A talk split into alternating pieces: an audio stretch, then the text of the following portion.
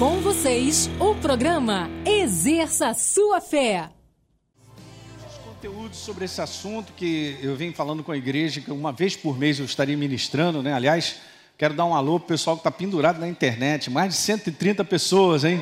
Vamos dar um uhul! Aí, galera, muito bom. Então, uma vez por mês, na quinta-feira, na primeira quinta-feira do mês, eu estou trazendo sobre esse assunto. Então, vocês aí que estão pendurados, por favor, faz um comentário aí sobre esse assunto, né? E também, se você mora distante aqui do Rio de Janeiro ou está em outra localidade, seria legal a gente poder te conhecer, ok? Então vamos lá fazer essa jornada. Eu preciso de tempo, porque as coisas são bacanas demais, né? Então hoje eu tenho aí praticamente uma hora para a gente falar um pouquinho desse assunto que eu quero conversar hoje especificamente que é um pouquinho mais extenso, mas é bíblico, né? Alguns assuntos aqui eu já ministrei aqui na igreja, né? Alguns anos atrás, há uns 4, 5 anos atrás, mas eu quero voltar a trazer, porque tem novidades, né? As coisas são atuais, né? Hoje você pegar um pouquinho a história através das notícias que estão aí, né, no Oriente Médio, de várias situações que estão acontecendo, isso vai te atualizando em relação à proposta que a própria palavra de Deus está te mostrando. Eu só quero te dizer, gente, porque saber só que Jesus vai voltar é pouco. Que, que você sabe sobre a vinda de Jesus? Eu só sei que ele vai voltar, então é pouco, eu quero te falar. Então eu também fiquei surpreso com isso, porque eu também eu sei que Jesus vai voltar. Mas a partir de um, alguns anos pra, atrás, eu comecei então a, a correr atrás assim de, de ler coisas sobre isso, né? E pegar lá o Velho Testamento e várias coisas para ampliar o teu entendimento. E é isso que eu quero trazer ao longo dessa proposta, que eu vou fazer essas séries uma vez no mês, para ampliar o teu entendimento da certeza sobre a vinda do Senhor. Aleluia. E a gente ter percepção sobre momentos que nós estamos vivendo. Você quer ver uma coisa que eu vou dar uma declaração para você que eu fiquei surpreso, mas é uma verdade? sobre o retorno do Senhor Jesus. Ouça isso, hein? Sobre o retorno do Senhor Jesus, é a segunda maior profecia da Bíblia e a maior parte está no Velho Testamento. Por quê, pastor? A gente só sabe que Paulo disse que Jesus vai voltar, ou ele mesmo disse que ele retornará, mas a maior parte das profecias sobre o retorno do Senhor Jesus estão no Velho Testamento. Fantástico! O neném está acompanhando comigo, está firme aí. Então, se ele estiver roncando muito, depois leva ele um pouquinho ali atrás, que ele ouve de lá e não atrapalha a galera, tá bom? Beleza. Mas olha só, preste bem atenção, gente. Isso é um assunto por toda a Bíblia. A segunda maior profecia encontrada na palavra é o retorno do nosso Senhor Jesus. Então, a igreja não pode só ficar, ah, eu sei que ele vai voltar. Porque fica só num conteúdo de mente. Eu e você precisamos de entendimento no nosso espírito. Porque quando o entendimento ele começa a chegar, vai ampliando uma sensibilidade de reconhecer momentos. Ok? Mês passado, antes de eu tirar uns dias de férias com a Deise, eu falei sobre esse assunto. A colheita final se aproxima. Com base na parábola de Mateus 13, Jesus estava falando sobre isso, o joio e o trigo sendo lançados juntos, e no final haveria uma colheita. Até que Jesus falou que o fim dos tempos é a colheita. Hoje eu quero entrar nesse assunto que eu vou dividir em duas partes. Então, no próximo mês, a gente vai mandar ver falando sobre o tempo determinado por Deus. As coisas não estão aí simplesmente porque a gente acorda, gente. É hoje, agora está de noite, hoje é dia 5, amanhã é dia 6. Tudo isso foi estabelecido, guarda isso, do ponto de vista do alto, do céu, como propósito. Então, se você lê a palavra, você vai ver que Deus ele inicia, tem um meio e tem um fim. Todo propósito tem um final. É isso que a gente vai começar a ver nesse mês e no próximo, essa sensibilidade de reconhecer, poxa, no meio desse propósito aí, o que, que você percebe? Não do lado de fora, porque há uma ênfase muito grande em as pessoas ficarem olhando os acontecimentos do lado de fora, ok, mas eu quero te falar o que é mais importante, é o que o teu espírito fala. Porque é dentro de mim, de você, que está o Espírito Santo, e Ele é que dá um toque, Ele é que acende coisas dentro de mim e de você. Aí o meu olho olha, beleza, eu estou vendo lá um negócio, aquilo pode trazer uma conclusão na minha mente. Mas quando o Espírito começa a te despertar em determinadas coisas, e esse é o texto que eu quero usar, é impressionante como as coisas mudam e a sensibilidade da gente para reconhecer o tempo de todas as coisas. Então vamos lá? Está escrito aí, ó. Efésios capítulo 5, verso 14. Desperta, ó tu que dormes, ou você que está dormindo. Eu não vou nem perguntar se é você. Mas esse é um conteúdo sobre indiferença. A igreja do Senhor não pode ser indiferente. Ela não pode ser apática, ela não pode, é, eu estou vivendo. Ei, meu irmão, como é que você está indo? Eu estou vivendo. Se você encontrar um irmão teu dizendo assim, eu estou vivendo, estou empurrando com a barriga, tu tem, cara, tem que rolar com ele e fazer ele ficar vivo novamente. Porque ele está mortinho e não sabe. Olha como o teu irmão está do teu lado, ele está bem vivo. E eu vou te falar porque o teu irmão está vivo aqui nessa noite. Eu vou te falar por quê. Como é que você sabe, pastor? Porque você veio nessa noite. e o pessoal que está ligado também aí, eu vou, não vou, vou, vou aliviar vocês, hein? Hum. Desperta, ó tu que dormes, sai dessa indiferença. O apóstolo Paulo mandou ver. Sai de dentre os mortos, cara. Hã? Porque a obra de Jesus Cristo vai te iluminar. Muito bom. Depois diz assim: portanto, tenham cuidado com a maneira que vocês vivem e vivam não como tolos, mas como que? Sábios. A própria verdade aquecida e acesa em mim em você me faz uma pessoa sábia. Me leva a uma sabedoria. Você não tem a dúvida. Beleza, verso 16. Olha como é que está escrito. Paulo diz assim: aproveite bem o tempo. Na minha versão está escrito assim, ó. Está escrito remindo o tempo, aproveitando bem o tempo. Em outras palavras, sendo eficiente na forma que eu e você estamos vivendo nos dias de hoje. Presta atenção. Nos dias de hoje, a forma e a maneira de vivermos de maneira eficiente, diga aleluia não estou falando trabalho secular, não estou falando cuidar de família, eu estou falando para o reino. Todos nós somos dele, somos corpo de Cristo. E nós temos que ser eficientes na sensibilidade de trabalhar, de servi-lo até o final. Há um propósito de Deus para a tua vida. Não está largado nesse mundo, nem nessa igreja, nem é isso. Não, você não nasceu do nada. Eu tomo posse, tudo isso aí. Então, no verso 17, Paulo então manda ver, dizendo lá assim, ó, por essa razão, não sejam insensatos, mas procurem compreender o que? Qual é a vontade de Deus? No momento em que nós estamos vivendo, no tempo que nós estamos vivendo. Então a Bíblia é um livro que se revela ao homem trazendo o conhecimento de Deus de maneira progressiva e constante. Ok? Então você pega homens do passado, eles conheceram em parte. Eu quero te dizer que, como Paulo disse, em parte conhecemos, mas nós já estamos vivendo num tempo onde o Espírito Santo avançou muito no entendimento e conhecimento. Então, nós somos uma geração muito mais avançada em termos de conhecimento e entendimento. Não estou falando nem só aspecto intelecto, não, é espírito.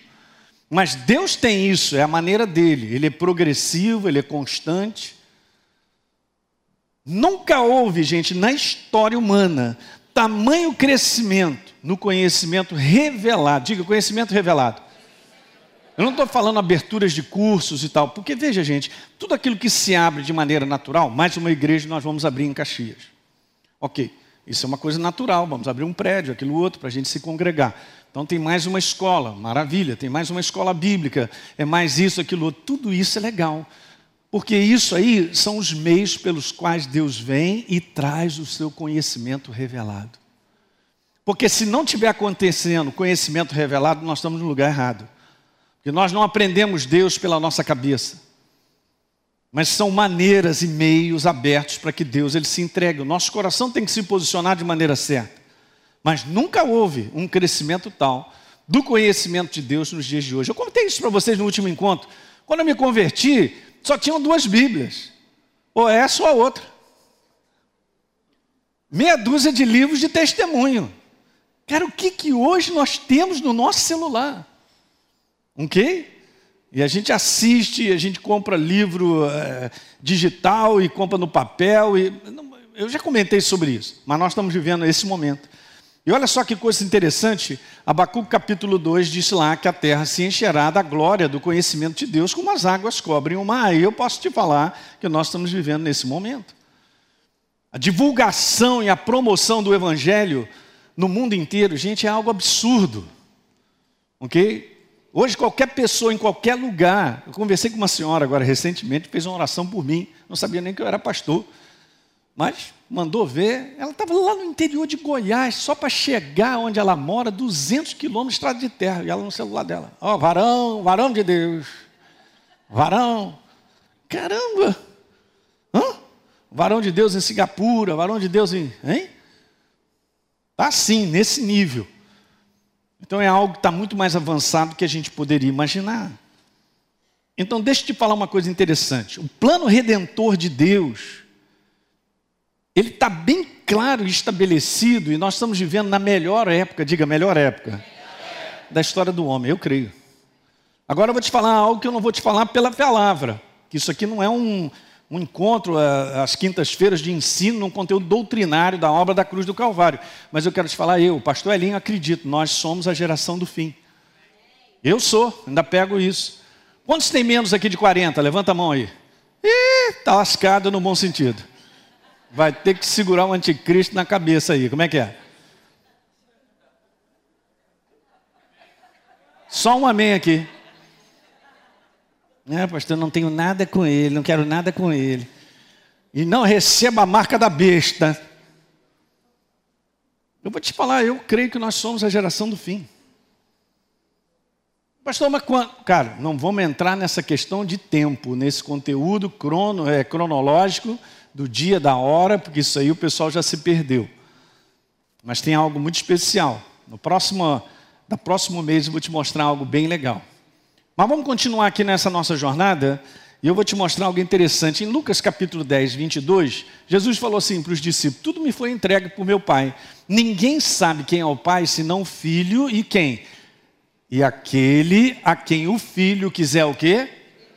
Cara, uma das coisas de Deus, desejo íntimo dele, é ele dentro de mim e de você, dentro da Deise, dentro da Adriana, da Rosângela, de cada um de nós, ele quer se revelar. Porque ele é uma pessoa, ele quer se revelar. E quando ele começa a se revelar, ele começa a te contar coisas. e é super interessante que Deus ele começa a relatar coisas a respeito do nosso futuro. Porque isso é bíblico, está na palavra. Eu não vou ter tempo para comentar sobre isso, isso aí. Mas é assim que funciona. Então veja. E voltando para os seus discípulos, ele disse em particular: Bem-aventurado, cara, vocês são abençoados os olhos que veem as coisas que vocês estão vindo agora comigo nesse tempo. Porque ele era o Messias, há quatro mil anos já estava sendo mostrado isso, gente. Quatro mil anos escrito na palavra várias coisas sobre esse dia, que era o dia que ele viria para resolver em definitivo a questão da humanidade sobre a face da terra e tomar da mão de Satanás, aleluia. Hum, depois continua, pois eu digo que muitos profetas, disse Jesus, e reis quiseram ver o que vocês estão vendo, mas não viram. A galera queria isso, queria ver, e vocês são bem-aventurados porque vocês estão vendo, e ouvir o que vocês estão ouvindo, mas eles não ouviram. Está vendo como é que Jesus está localizando os discípulos na época em que eles viviam? Como sendo bem-aventurados por ver esse momento no tempo de Deus, onde Ele preparou essa grande redenção daquele momento. Mas no tempo que nós estamos vivendo hoje, nós já estamos muito mais avançados em entender tudo isso. Não, não, você sabe disso, Jesus andou com os discípulos, ele falava algumas coisas, os discípulos, mas hein? E as respostas que eles davam, cara, era muito doida. Eles só acordaram depois, a gente vai ver isso. Olha Colossenses, Paulo diz assim: porque através de séculos e gerações passadas, ele, Deus, guardou esse segredo, mas agora, diga agora, ó, agora, nesse tempo, finalmente, foi do seu agrado, olha, eu te falando, a personalidade de Deus é essa, eu quero me revelar.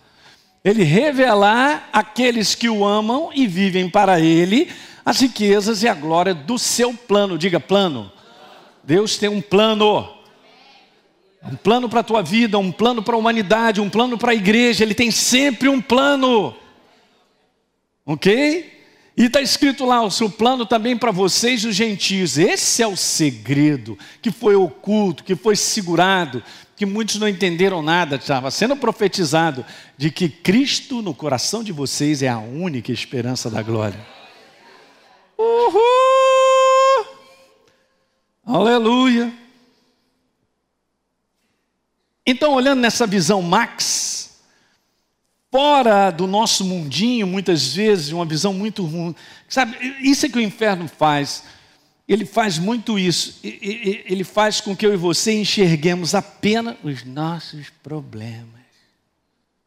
Ele capta eu e você nas nossas dificuldades naturais desse mundo, como qualquer ser humano. Para impedir que a gente saia desse box, dessa caixa, e entenda aonde nós estamos inseridos como igreja, cara. Como filhos dele, no momento em que nós estamos vivendo. Porque é isso que é glorioso. Porque quanto mais você começa a enxergar, isso mais enche o teu coração de alegria e de prazer, porque você faz parte do propósito de Deus. Para o momento em que nós estamos vivendo, para dar sequência até o final da redenção do homem sobre a face da terra. Uh, glória a Deus. Eu também sou, louvo a Deus, eu agradeço. Ele, você queria nascer no tempo de Faraó? Eu não. Você queria ser Faraó? De forma alguma. Lá vem Faraó na frente de Israel. Quem chegará primeiro? Ai, tá. Tô fora, meu irmão. Quem é que não gosta de uma aguinha quente no chuveiro, uma geladeirinha boa e tal? Vai tomar banho no rio? Que tá é louco, meu?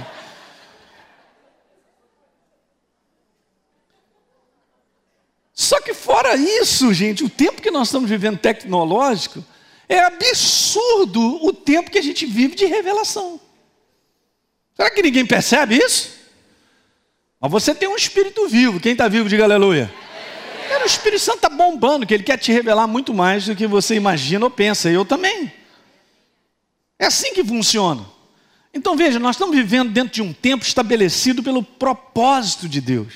Então eu quero te falar que a humanidade não vive ao sabor da. Vamos ver o que, que vai dar. Vamos ver o que vai dar nada, está tudo na precisão de Deus. Eu vou repetir: está tudo na precisão de Deus. Muitos da igreja acreditam que quem manda no mundo, o que está acontecendo é o diabo. O diabo está no controle, ele não está no controle de nada. Ele foi derrotado na cruz do Calvário. Já era, já era. Deus sempre controlou e dominou todas as coisas. Nada acontecerá mais do que Ele determinou, nem a menos. Diga glória a Deus. Então Ele não manda na sua vida. E o plano e o propósito de Deus também está estabelecido. Quem manda é Deus, quem governa é Deus, é Ele quem abre porta, é Ele quem fecha, e o diabo não vai impedir. Uhul! Não vai!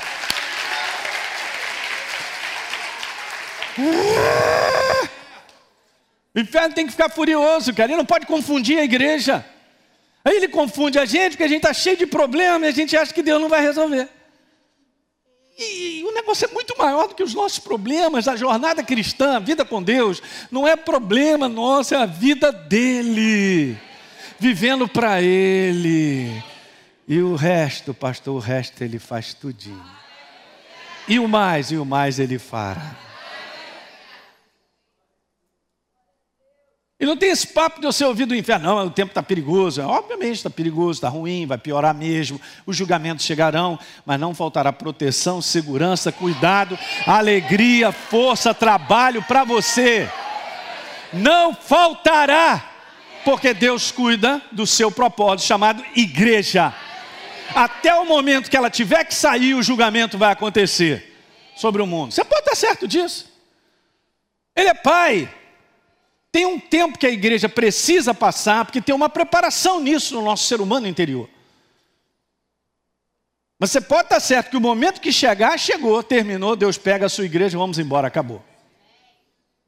Somos nós. Ele virá nos resgatar. Jumbo 747, das aerolíneas do céu, aleluia.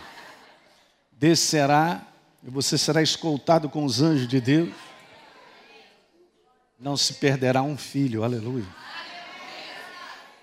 É, pastor, eu estou aqui no meu canto, Jesus esqueceu de mim. Claro que não, fala para o teu irmão, claro que não. Eclesiastes capítulo 3, verso 1: tudo tem o seu tempo determinado. Deus quem colocou e assim é. Há um tempo para todo propósito debaixo do céu. Você crê nisso? Então Deus é um Deus revelador dos seus propósitos. E ele os faz ao longo dos tempos. É assim mesmo. É por isso que nós vivemos uma época singular e maravilhosa. Depois nós vamos entrar em detalhes para frente, que eu quero falar um pouquinho de história, quero falar da restituição de Israel, de várias informações super interessantes para você compreender muitas coisas. O Moisés e muitos outros tinham a revelação do plano redentor de Deus. Apesar de profetizar, cara, para um tempo futuro, eles não viram completamente isso. Nem os discípulos. Agora é legal porque Jesus ressuscita Aí agora ele encontra com os discípulos e começa assim, ó. Honestos e tardos de coração para o quê? Para crer tudo o que os profetas disseram. E os profetas não abriram a boca para dizer: olha aí, o Flamengo vai ganhar essa Libertadores. Alguém já disse amém aí, meu Deus? Ué, a profecia, hein? O cara já tomou posse aí, hein? Não, então Botafogo esse, esse ano vai ganhar. Aleluia!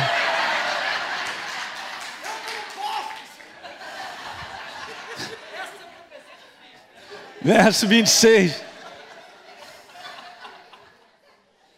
Porventura, não convia que o Cristo, Messias, padecesse e entrasse na sua glória? E os discípulos, ué, é mesmo?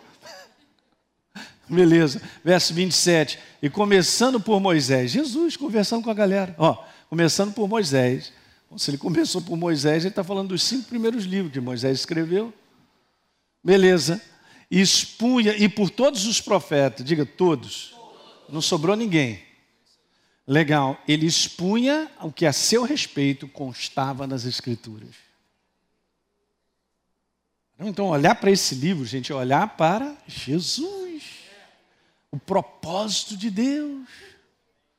Verso 44, a seguir, Jesus disse: Essas são as palavras que eu falei para vocês, ainda quando eu estava junto com vocês. Importa que se cumprisse tudo o que de mim está escrito na lei de Moisés, nos profetas e no salmo, não sobrou nada.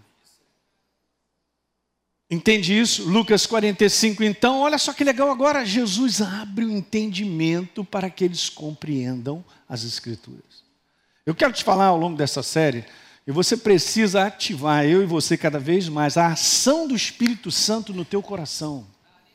Pedir a Ele para te revelar abrir os teus olhos para compreender o momento, o tempo, o propósito de Deus, não só para a tua vida, mas o propósito de nós, como igreja, no mundo que nós estamos vivendo. Porque Deus depende para sua eficiência que a igreja esteja ligada de espírito. Não é em si que ela se congregue, porque é importante, a gente se congrega, nós estamos nos congregando nessa noite, mas é importante a gente estar ligado de espírito.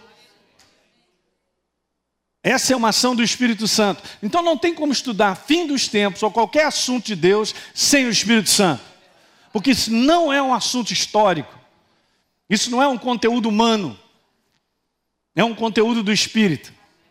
Eu sei porque quanto mais eu leio determinadas coisas, mais vibrante e colorido fica no meu coração a impressão desse quadro, do momento e do propósito de Deus que nós estamos vivendo nos dias de hoje.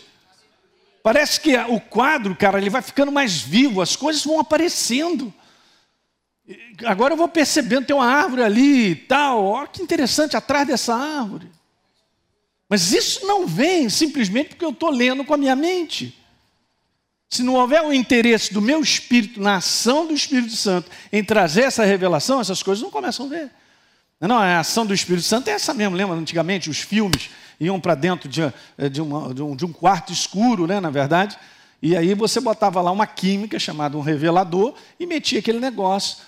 Né, botava lá o papel e daqui a pouco, então, aquela, aquele, aquilo que estava no papel começava a aparecer, e aos pouquinhos. É assim, então, quanto mais você se liga nesse entendimento do momento, daquilo que o Espírito Santo está te falando, de te dizer muitas coisas sobre o momento da tua vida, o momento da igreja, e você se entrega, mais ele vai te revelando mais Ele vai te revelando. Alguém está entendendo isso aí? Então a pergunta que eu faço é simples, cara. É uma pergunta bem simples. No verso 46, só para terminar, está escrito que o Cristo havia de padecer e ressuscitar no terceiro dia. E os discípulos, é mesmo? Em que tempo que a gente está hoje? Que momento nós estamos vivendo? Será que isso tem como ser reconhecido? Olha a boa pergunta que eu estou fazendo. Será que a gente tem como reconhecer isso pela uma impressão dentro do nosso espírito? Ou não falte, hein? Fala para o teu irmão, não falta o próximo mês. Você só vai deixar de estar aqui com atestado de óbito.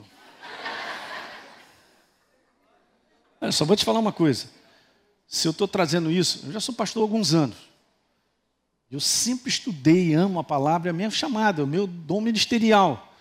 Mas de quatro anos para cá, mais, pra, mais, mais preciso de 2015, janeiro de 2015, o Espírito Santo começou a falar comigo e mexer comigo sobre esse assunto. Então eu não estou assim fazendo uma consideração, ih caramba, está acontecendo lá de fora isso, está acontecendo lá de fora isso, aquilo outro, e achar que então eu preciso falar algumas coisinhas para você. Eu quero te falar, eu sou pastor de você, desse ministério. Não quero saber os outros, cada um tem a sua responsabilidade. Mas não tem como mais pararmos de falar sobre esse assunto. Diga aleluia. Ok? Então o Espírito Santo também vai te despertar. Como despertou o meu coração. Então, que tempo, qual é o momento que nós estamos vivendo? Que sensibilidade nós temos de reconhecer em que tempo nós estamos vivendo do propósito de Deus. Veja, deixe fazer de uma outra maneira. A que horas nós estamos desse relógio de Deus quanto ao seu plano na vida do ser humano? E o plano de Deus é sempre redentor. Deixe eu falar algo que depois a gente vai conversar mas nos julgamentos de Deus que estão determinados pela Sua palavra, e obviamente isso não é novo, porque no Velho Testamento ele também julgava o seu povo. Você sabia que Deus sempre julgou? Então, beleza, a turma saía da presença dele, fazia uma opção de bobagem, eles mesmo estavam caçando aquilo que iam receber. E estava lá determinados uma série de julgamentos que aconteceram com o povo de Israel. Então, para frente também, os julgamentos, eles não têm como deixar de acontecer, eles acontecerão.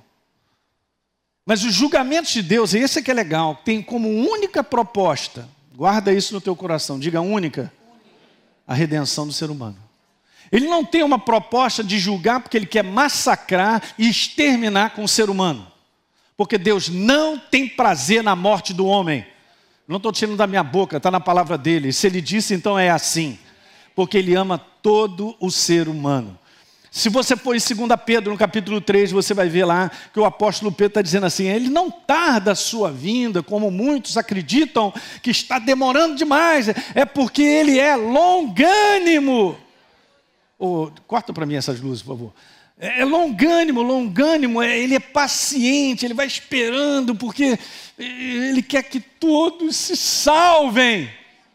Obviamente, nem todos salvarão mas esse é o, é o, coração dele, porque ele já fez uma obra para liberar a salvação de toda a humanidade. Hum. Então, eu vou te mostrar algumas coisas na cronologia que são simples, talvez você até já saiba o que eu vou falar, ou já ouviu falar. Mas a gente tem que olhar isso de maneira como a palavra põe. Porque não tem outra maneira de pensar, não pense que é assim. Nunca faça isso, cara. Se a Bíblia está nos mostrando várias coisas, então você só tem um posicionamento para isso: ou você acredita ou não acredita. Não adianta eu chegar e dizer assim, ah, eu não penso que é assim. Quando eu digo eu não penso que é assim, eu sou um incrédulo. É só isso que acontece. Aí as coisas não funcionam na nossa vida. Então eu tenho que receber a palavra como ela é. Deixando que ela mesma interprete a sua própria palavra. Ela mesma, Deus mesmo fala para nós mesmos. Então não tem um homem, não tem uma ajudinha. A gente não está ajudando. Então veja, Gênesis capítulo 1, verso 31, viu Deus que tudo que fizer era bom. Houve tarde de manhã e a gente sabe que ele fez tudo em quantos dias? Seis. No sexto, ele completou. Nós sabemos disso. Veja, no capítulo 2, verso 1: Assim foram acabados os céus e a terra e todo o seu exército. Ok. Verso 2: Havendo Deus terminado no. Aham. Uh -huh, o sétimo dia ele separou. A obra que fizera, ele fez o quê? Vou tomar um suco de laranja, vou deitar na espreguiçadeira. Falou que acabou, sétimo, beleza. Dia, a sua obra, vou descansar. Verso número 3: abençoou Deus o dia, o dia sétimo, e o separou, porque nele descansou de toda a obra como Criador que ele fizera. É super interessante, gente, porque cada vez mais que você pega referências sobre um assunto bíblico e você vai lá no início, quando elas são citadas, elas são extremamente importantes para nos revelar muitas coisas. Então, os primeiros capítulos de Gênesis são fantásticos para nos revelar fé, a maneira de Deus trabalhar, a ação do diabo sobre a vida do homem. Então, você pega aí cinco, seis capítulos de Gênesis, vamos botar até o capítulo de Noé. Eu vou te falar, você aprende é muita coisa, não é pouca, não. Diga aleluia. A gente aprende muita coisa. E está lá escrito isso. Ele santificou. E é obviamente que Deus fez esse trabalho. Ele fez uma execução de um trabalho durante um período. Teve um início, teve um meio e tem um fim. Na Bíblia, escuta isso, um trabalho realizado, como ele está descrevendo, em seis períodos de tempo, do qual nós, nós chamamos esses seis períodos de tempo como dia. Hum, vai guardando isso. E no último período de tempo, que é o sétimo, ou o dia sete, ele o quê? Ele descansou. Então Deus começa e termina a recriação da terra. Pastor, não, é, não é recriação? É interessante, você pega Gênesis capítulo 1, você vê que Deus fez os céus e a terra. Mas no verso número 2, caos, tudo destruído. Houve alguma coisa que aconteceu. E a partir do verso 3, ele começa a a abrir a boca, haja luz, ele começa então a reconstruir. Então Deus começa e termina a recriação da terra e a criação do homem em quantos dias? Seis dias. Então olha só, tem início, tem meio e tem fim. Você olha para tudo sobre a face da terra, você vai ver que tem início, meio e fim. Tudo que Deus criou começa, tem um meio e tem um fim. Tem um propósito nisso, é assim mesmo. A nossa vida é assim também. Já viu como é que os teus anos foram rapidinho embora?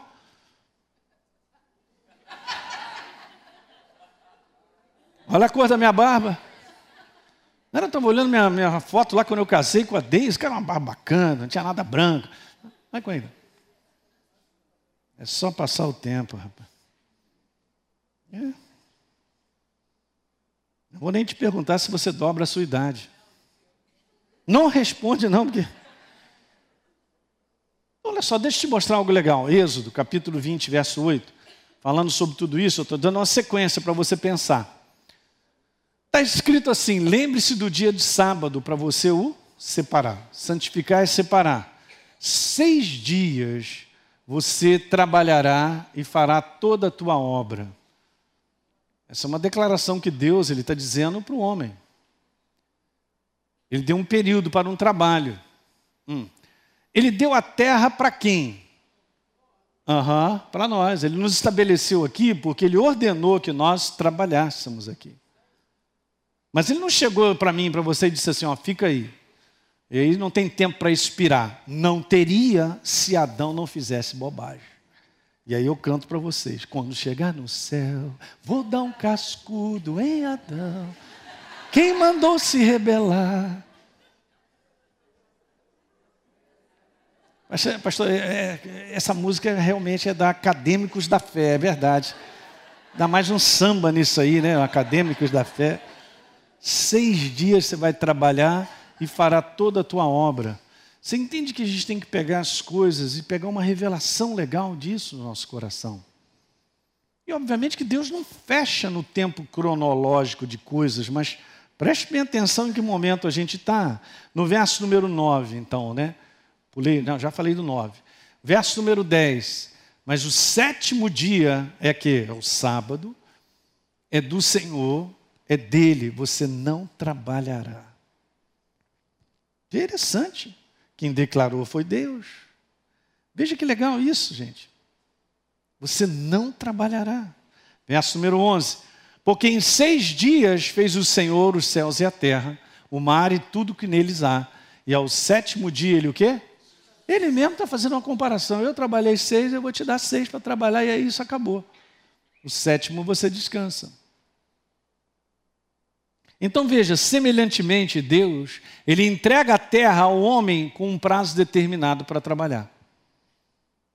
Está claro. E é interessante, preste bem atenção, que essa ordem de Deus só foi dada após a queda do homem. Após o pecado ter entrado na humanidade. É obviamente que ele já tinha um plano B, porque Jesus viria. Aleluia. Ele veio no tempo certo também. Então, essa é a primeira referência aos dias que o homem trabalhará a terra.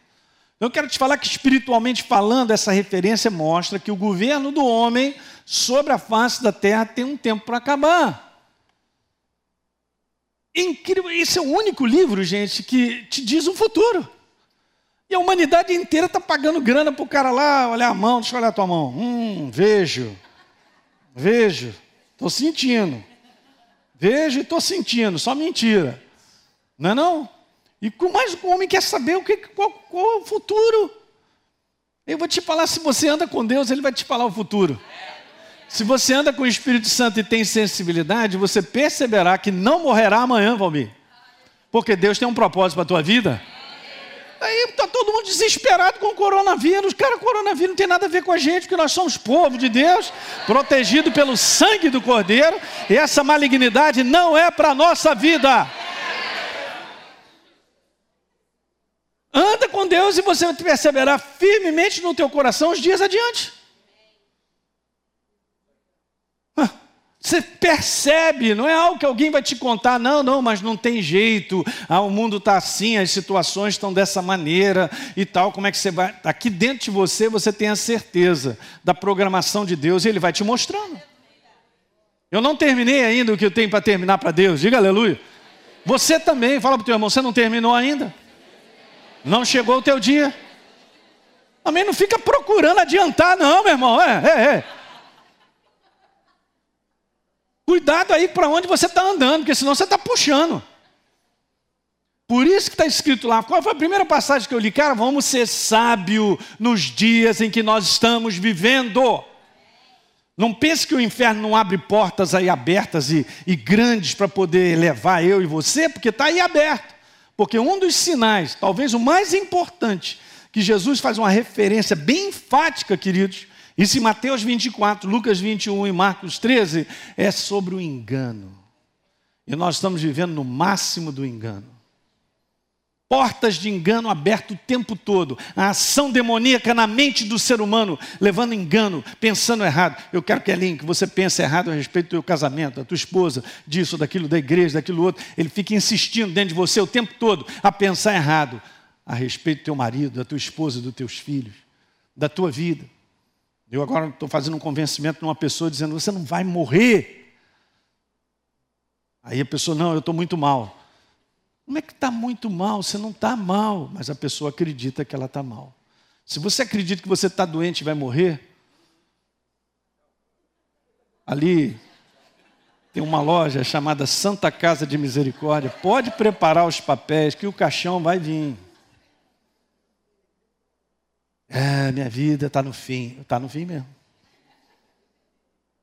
Mas se você andar com o Espírito Santo, você vai ver o tempo das coisas. Por que, que o apóstolo Pedro, o apóstolo Paulo diz assim: agora eu percebo que eu já completei a carreira, guardei a fé, porque a minha partida, o anjo já anunciou, já falou meu coração, eu estou chegando. Então ele entendeu que ele vivia dentro de um período, começo, meio e fim. Eu não posso me entregar como igreja, com sensibilidade de Deus, a viver como todo mundo vive. É por isso que as pessoas estão sem esperança, elas estão mal, elas acham que elas são assim, estão doentes, aquilo outro e tal. Isso tudo é obra das, das trevas. Mas nós somos corpo de Cristo. Alguém está pegando? Corpo de Cristo, gente. Então veja, a maioria dos daqueles que estudam, eles quando a gente fala um pouquinho de numerologia bíblica, ela é maravilhosa nesse sentido de mostrar que tudo tem, tem, tem, um, tem um significado para cada número, né? Então tá lá, o número 6, o significado é para o homem, mas o número 7 é de Deus. É bíblico. Inúmeras passagens vão provando esse tipo de conteúdo. E o número 7 é um número de perfeito em termos de completo. Tem outros números que falam sobre completo, como o número 12. Mas o 7, eu só quero te dizer, isso é legal, hein? O 7, eu só quero te dizer isso, ele é de Deus. Não adianta eu querer dizer que é meu. O 7 é de Deus. É Ele, Ele. É dele. Ele estabeleceu. Sete é o número perfeito de Deus, pertence a Ele. Alguém está entendendo isso? É Ele, Ele estabeleceu. Uma outra curiosidade, tem várias sobre a Bíblia, você não vou gastar duas horas para a gente falar, mas eu quero te falar, por exemplo, Enoque, que foi arrebatado, ele é a sétima geração depois de Adão. não, Enoque, tu é meu, vou levar você. Olha que interessante. Então veja, vamos embora continuar falando sobre isso, porque no Salmo 90, no verso 4, diz lá: Pois mil anos aos teus olhos são como o quê? Um dia de ontem que se foi, como a vigília da noite. Que interessante. E Pedro repete a mesma coisa. Há todavia uma coisa, meus amados, que não deveis esquecer: que para o Senhor, um dia é como mil anos, e mil anos como um. Você já procurou? Entra na internet, faz pesquisa, que isso também é legal é procurar saber quantos anos tem a Terra. Se você olhar pela parte da, da, investigação desse mundo que não tem o Espírito de Deus e não acredita em Deus, eles só vão errando, porque um chuta que é 14 bilhões, outro chuta que não, agora descobriu que é 600 bilhões. Agora já não é mais 600, agora é 530. Agora, do ponto de vista, se você for ver biblicamente, todos eles vão chegar a mais ou menos isso, não com precisão de data, é que nós temos seis mil anos. Seis mil anos. Hum, interessante, né? Estava estudando sobre isso, estava vendo algumas, alguns cálculos, né? e até mesmo alguns que fizeram cálculos cronológicos da Bíblia, através de genealogia, pegando tudo, porque você sabe que esse livro é uma sequência, né? Senão Deus não é doido, Ele não é Deus de confusão. Ele é um Deus todo certinho, ele é todo ordenado. Então ele começa em Gênesis para contar tudinho para chegar até Apocalipse. Diga aleluia. Então a galera foi tudo estudando sobre isso e foi vendo exatamente. E recentemente eu estava vendo um rapaz contando isso, que nós vamos completar mesmo seis mil anos daqui a mais uns dois ou três anos. Mas é isso. Então veja, revelação simples essa, né? Mil anos para o Senhor são o quê? E um dia para o Senhor são como? Será que a gente tem como aplicar isso? Como Deus disse lá, você vai trabalhar seis dias e o sétimo não vai mais, porque o sétimo me pertence? É bom a gente pensar sobre isso. Seis dias trabalharás, e no sétimo o quê? Aleluia. Então Deus ele estabelece, gente, esse princípio de trabalho, ele revela um propósito nesse conteúdo. Olha que interessante, agora eu quero te mostrar algo legal. Joel capítulo 2, verso 28. Está escrito assim: E acontecerá, diga, depois, ah, que derramarei o meu espírito sobre toda a humanidade. Vossos filhos, vossas filhas profetizarão, vossos velhos sonharão. Né? E agora eu entendo por que, que velho sonha. Agora eu entendo. Eu tenho um pai que tem, vai fazer 95, porque dorme muito, cara. Quando você vê, você está conversando, sim, meu filho.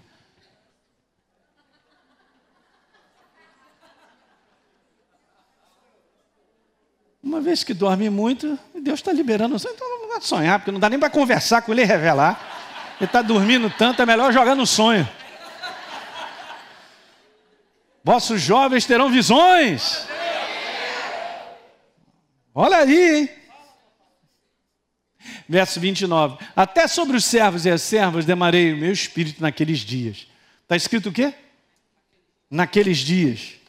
Interessante que o apóstolo Pedro, quando ele se levanta para falar depois do Pentecoste, ele abre a boca para declarar e fala assim: ó, levanta o profeta Joel. Porque a galera olhou, olha que essa galera está batizada no Espírito Santo, está todo mundo bêbado, está todo mundo doido, não. Ele traz o cumprimento profético. Aleluia daquela passagem que o Espírito Santo está escrito que Pedro se levantou cheio do Espírito Santo. Ele não abriu a boca para dizer o que ele estava interpretando ou achando. Ele estava cheio do Espírito Santo para linkar essa profecia naquele dia. Diga aleluia. E daí por diante, meu amigo, não tem jeito. Está sendo derramado do Espírito dele de contínuo sobre a face da terra e vai assim até o final. Mas só que interessante, Joel diz depois, mas Pedro, veja que legal, ele diz assim: e acontecerá aonde? Nos últimos. Joel diz depois, mas Pedro já mandou algo muito legal para a gente botar no nosso coração. Ele está dizendo nos últimos. Diga últimos dias. Muito legal isso, gente. Olha só que interessante acontecerá nos últimos dias. Então veja, o apóstolo Paulo, ele recebe a permissão do Espírito Santo de colocar a palavra últimos dias. Quantos creem que quem botou a palavra últimos dias foi o Espírito Santo? E a palavra é a palavra, meu querido. Não tem jeito. Não foi uma coisa, ah, mas é isso aí foi o homem que escreveu. Não, homens cheios do Espírito receberam a revelação e assim nós cremos. Por isso nós somos abençoados. Tem nada de adulterado na palavra de Deus. Homens escreveram durante um período de 1500 anos, mas eu quero te falar. Quando Pedro ele diz é últimos dias, é últimos. Então isso é importante a gente entender. Então deixa eu te mostrar aqui algo que é legal, porque voltando para Joel, ele diz ah, depois. E aí Pedro diz, nos últimos. Hum, muito bom. Vou botar uma escala aqui de 1 a 7. Então vamos imaginar aí, começando lá com Adão. Vamos botar lá no primeiro. Vamos botar depois ali Abraão, porque nós sabemos que de Adão até Abraão foram dois mil anos. Depois a gente sabe que de Abraão até Jesus, mais dois, deu quatro. E aí, o último que eu coloquei assim: Jesus, Deus. Jesus, Deus o final, sétimo. Olha só que interessante isso, olha lá, tempo, um dia como mil anos. Gente, deixa eu te falar, isso aqui é uma realidade na nossa vida. Isso aqui não é história da nossa cabeça, não, está na Bíblia. E a Bíblia está mostrando isso para gente. Quem está vivo aí? Cara, está aí um tempo que a gente não pode viver e nós não podemos ser excéticos, cara. Não deixe o inferno minar a tua cabeça ao ponto de a gente começar a duvidar e desacreditar das coisas. Como se ah, o homem que está estabelecendo isso. Você sabia que aumenta, olhem bem para os meus olhos, o número de cristãos que se dizem, eu não sei se é nova criatura, tá? Que se dizem, aumenta o número de cristãos que não acreditam na segunda vinda de Jesus. É, pasmem. Vou te falar outra coisa: aumenta o número de cristãos que se dizem que não acreditam no inferno. Se Jesus falou, está tudo mostrado, está tudo na Bíblia. Não, não acredito, isso aí é uma história de Hollywood. Que inferno é aqui mesmo, pastor. Cara, não vem com a tua filosofia, não, cara. Você é um incrédulo. Não seja uma pessoa incrédula. Porque se eu for incrédulo e cético de colocar coisas que estão colocadas na Bíblia e a gente começar a rejeitar, a gente vai perder o melhor de Deus. Deixa eu te falar, gente, Jesus veio para um povo que não recebeu, ele era o Messias. Todo o passado daquela lei, de tudo que existia, estava mostrando que era ele, mas poucos reconheceram. Ele veio, está escrito isso para um povo que era seu, mas o seu povo não recebeu. Por quê? Porque não reconheceu. Era incrédulo. O outro lá ainda gritou: pode alguma coisa boa sair de Nazaré? Alguma coisa boa sair de governador Valadares? Seja lá o que for, não está nem aí. Não tem a percepção. Por isso que eu estou te falando, na próxima sequência disso, eu quero te falar algo importante. Essa é a escala. Alguém percebe? Vem cá, vou fazer essa pergunta ridícula, gente. Olha só. Ah, o que, que você considera se eu falar assim, ah, como Pedro falou, últimos dias? Não tem como você dizer quatro, três. Mas a gente pode falar assim, últimos dias? Então, beleza, passou da maioria? Então, pega os cinco, seis e sete, falando em termos de milênio. Mas espera aí, deixa eu falar uma coisa interessante sobre isso aqui. O que é legal é o seguinte: hum, olha lá, cinco e seis dois dias, dois mil anos, eu tenho que desconsiderar o sétimo, porque Deus disse que o homem não trabalha mais no sétimo. porque o sete pertence a Ele. Graças a Deus, gostei. Quem falou? Uhum.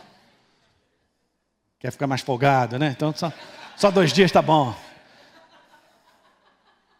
Então agora pensa comigo aqui, ridículo que eu estou te falando, mas quando Pedro dá uma declaração, últimos dias, só sobrou o quinto milênio e o sexto. Agora eu pergunto para vocês, ó nobres acadêmicos,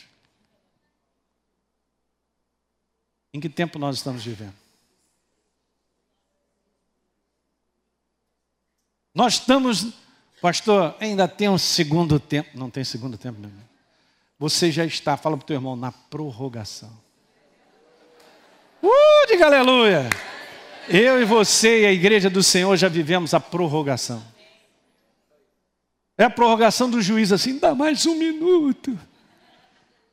Porque a pelada tá boa, mas estou precisando salvar todo mundo. Esse é o tempo que nós estamos vivendo. Então, sobrou quantos dias mesmo? Dois, cinco e seis. Agora eu vou te falar o que a Bíblia fala sobre dois dias. Êxodo capítulo 19, verso número 10, diz também o Senhor a Moisés: Vai ao povo e purifica-o. Uh, uh. Presta atenção, limpa essa galera o que, que limpa a nossa vida? A palavra. Quando é que a igreja começou a existir e Deus começou a lavar a humanidade? Na descida do Pentecoste. Diga glória a Deus. Poder vivo da palavra, da vida de Deus. Jesus falou: Minhas palavras são espírito e são vida purifica o que? Hoje, quantos dias? Então são só dois dias para ser purificado, para ser lavado. Lavem ele as suas vestes. O livro de Apocalipse fala sobre lavar pelo sangue do Cordeiro, lava de maneira contínua. Isso só aconteceu depois da obra de ressurreição de Jesus na cruz do Calvário. E nós estamos vivendo esse período. Olha lá, hoje e amanhã. Isso está lá em Êxodo. Veja o próximo verso 11. Estejam prontos para o quê? Se a gente meter naquela escala, estejam prontos para o sétimo dia.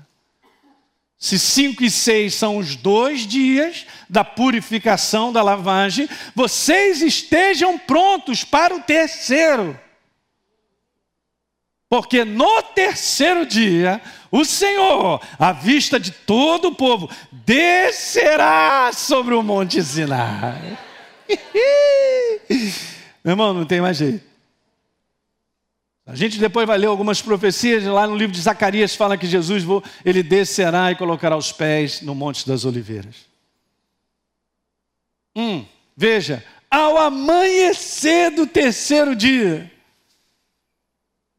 Houve trovões, relâmpagos, uma espessa nuvem sobre o monte, muito forte clangor de trombetas. Se você for ler Mateus 24, né, Lucas 21, Marcos 13, você vai ver que Jesus fala que ele vai vir umas nuvens e há um grande clangor de trombetas. Olha que interessante, de maneira que todo o povo que estava no, no arraial se estremeceu. Imagina a glória que vai ser quando Jesus voltar, cara.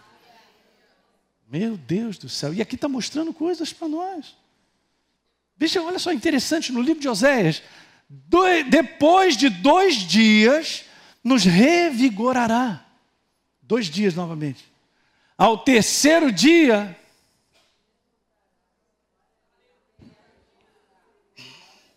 e viveremos diante dele. Uhul!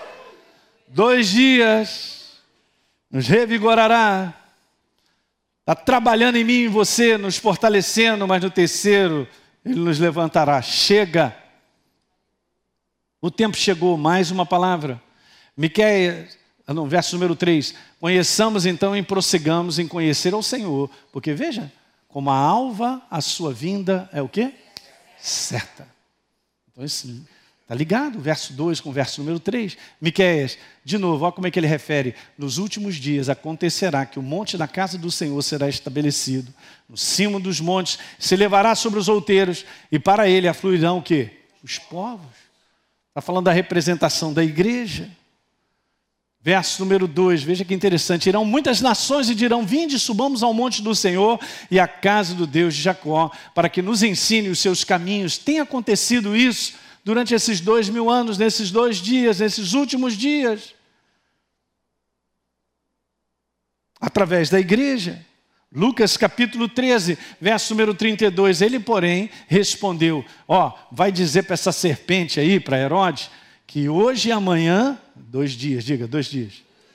Hoje e amanhã eu expulso o demônio, curo os enfermos, eu, eu opero, transformo, mas no terceiro dia, o quê? O sétimo dia pertence a Deus. Diga, sétimo dia. Pertence a Deus. O homem não trabalha mais. Eu quero chegar a essa conclusão para você entender. Os dois dias últimos, os dois últimos dias que restam de trabalho do homem sobre a face da terra é o trabalho da igreja. Porque ela foi cheia do Espírito Santo. E ele deu um tempo para expirar e está acabando. Que época que nós estamos vivendo mesmo? Hum. Você, entendeu naquela localização que a gente não, não, não vive antes de Jesus? Nós não somos do tempo de Abraão. Nós somos de um tempo mais do que concreto estabelecido, não só pela verdade, mas pela história de que Jesus morreu há dois mil anos atrás. Diga aleluia nós estamos agora. A pessoa, você no tempo da Idade Média? Que desespero. Sabia que o pessoal na Idade Média era, foi considerada, dentro do cristianismo, era mais negra, mais, mais pior que existia. Por quê? Não porque o Espírito Santo não tivesse sobre a vida do ser humano, mas a pessoa era ignorante, ninguém aprendia nada. Você não podia ler a Bíblia, era heresia. Também o pessoal não sabia ler. Agora, olha hoje a dimensão do tempo que nós estamos vivendo, do entendimento e do conhecimento, da abertura que Deus fez para que todos o conhecessem. Sabia, deixa eu te dizer uma coisa: você hoje não precisa ser governado e dirigido por pessoas. Toma cuidado com isso, que Deus não estabeleceu a igreja dele como liderança para governar a tua vida. Pergunta uma coisa: sou eu que ponho as minhas pernas em você para você caminhar, ou você tem as suas pernas? Então a missão da igreja é te encher de verdade, te fundamentar na verdade, para você andar com os teus pés e ver vitória sobre vitória. Não para governar e dirigir a tua vida. É, pastor, fala para mim o que eu faço. Eu, eu compro, vendo. É, eu vou de vermelho, eu vou de amarelo. Está cheio de pessoas querendo segurar e prender as pessoas. Não, só a oração do pastor funciona, porque ela é uma oração é, poderosa. É isso que o Espírito Santo quer para você? Não, você é um sacerdote dele. Fala para o teu irmão. O sacerdote não é ignorante, cara. Leva o Espírito de Deus. Nós somos príncipes e princesas dele. Filhos do Deus Altíssimo, levando o poder do Espírito Santo para todo mundo.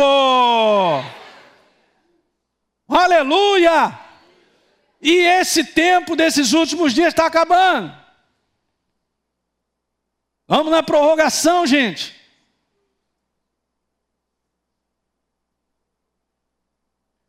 Então a gente tem que perceber isso, que nós somos pessoas, do ponto de vista de estratégia de Deus, Sérgio, mais do que Deus assim, pela mãe do guarda, presta atenção, eu preciso de você. Ele precisa de mim e de você, porque é o tempo do fim. Deus não vai ficar usando pessoas únicas, Ele usa o todo, o coletivo, é a igreja. É a igreja, você que vai orar pelo enfermo, ele vai ser curado. É todo mundo. Diga amém. Imagine se toda a igreja despertasse sobre a face da terra, sobre o propósito que está de, de, Deus na vida dele, como plano, e entendendo que nós estamos vivendo os dias finais, porque tem um tempo para expirar, e o sétimo dia pertence ao Senhor, e nós vamos estar com Ele para sempre. É o milênio que nós estamos esperando, diga aleluia. Nós estamos esperando é o milênio, mas antes Ele vem pegar a sua igreja. Não, é não? E a noiva tem que ter preparada. Então faz parte desse conteúdo a gente meditar sobre isso e cada dia acordar dizendo assim: meu Deus, falta pouco tempo. Fala para o teu irmão, falta pouco tempo. Uhul, eu estou na melhor época, falta pouco tempo. Pode ser amanhã? Pode. Mas como é que está isso no teu coração em termos daquilo que o Espírito Santo põe de impressão? É isso que nós vamos conversar mês que vem. Vou falar sobre o tempo determinado, a segunda parte. Vamos embora ficar de pé? Você que assistiu esse programa, eu quero fazer um convite para você receber Jesus como Senhor e Salvador. Basta apenas você abrir o teu coração e convidá-lo para fazer parte da sua vida. É muito simples. A Bíblia declara que se a minha boca confessar Jesus como Senhor e eu acreditar no meu coração que ele me ressuscitou dentre os mortos, a Bíblia diz que eu serei salvo. Portanto, está aí esse convite feito para você, para você se tornar nesse dia uma nova criatura. Hoje você teve a oportunidade de ouvir essa mensagem da palavra de Deus, porque existem pessoas que voluntariamente se tornaram parceiras do ministério Exerça Sua Fé. Obviamente, a exibição desse programa e de outros conteúdos que nós produzimos e distribuímos na TV e através da internet tem um custo, gente. Esse trabalho é mantido por pessoas que entendem a importância da pregação do Evangelho libertador. E eu quero estender esse convite de parceria a você. Muitas pessoas estão sofrendo por aí, estão perdidas, sem direção, cresce o número de pessoas com depressão, pessoas que se suicidam, pessoas sem esperança. E existe uma obra feita por Jesus na cruz do Calvário que é a resposta para que as pessoas precisam. Por isso, nós queremos dar continuidade à pregação da palavra de Deus de forma ainda melhor do que já fazemos hoje, alcançando mais vida em lugares que ainda não chegamos. Então, se você sente o desejo de contribuir para que outros conheçam Jesus, assim como você um dia conheceu, seja um parceiro do Exerça Sua Fé. É muito simples.